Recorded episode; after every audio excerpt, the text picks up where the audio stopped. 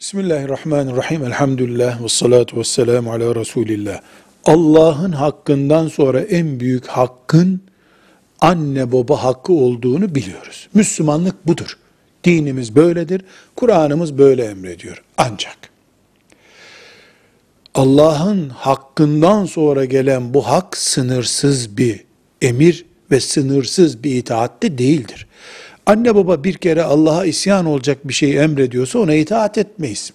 İkincisi de anne babanın itaatini istendiği şeyde kendi menfaati olacak, çocuğunun bir zararı olmayacak.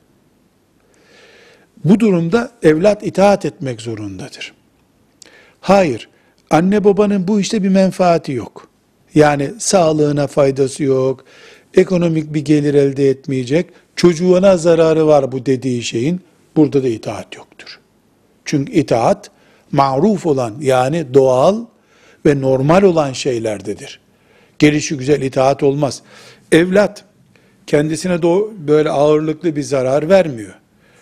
Ee, anneye babaya da e, faydası olacak bu işin, itaat edecek o emirlere. Fakat tersinde anne babanın aslında bir yararı yok. Sadece komşulara fors atacak. Ve evlat bu işten zarar edecek. Mesela şuradaki arsanı sat. Niye satacak?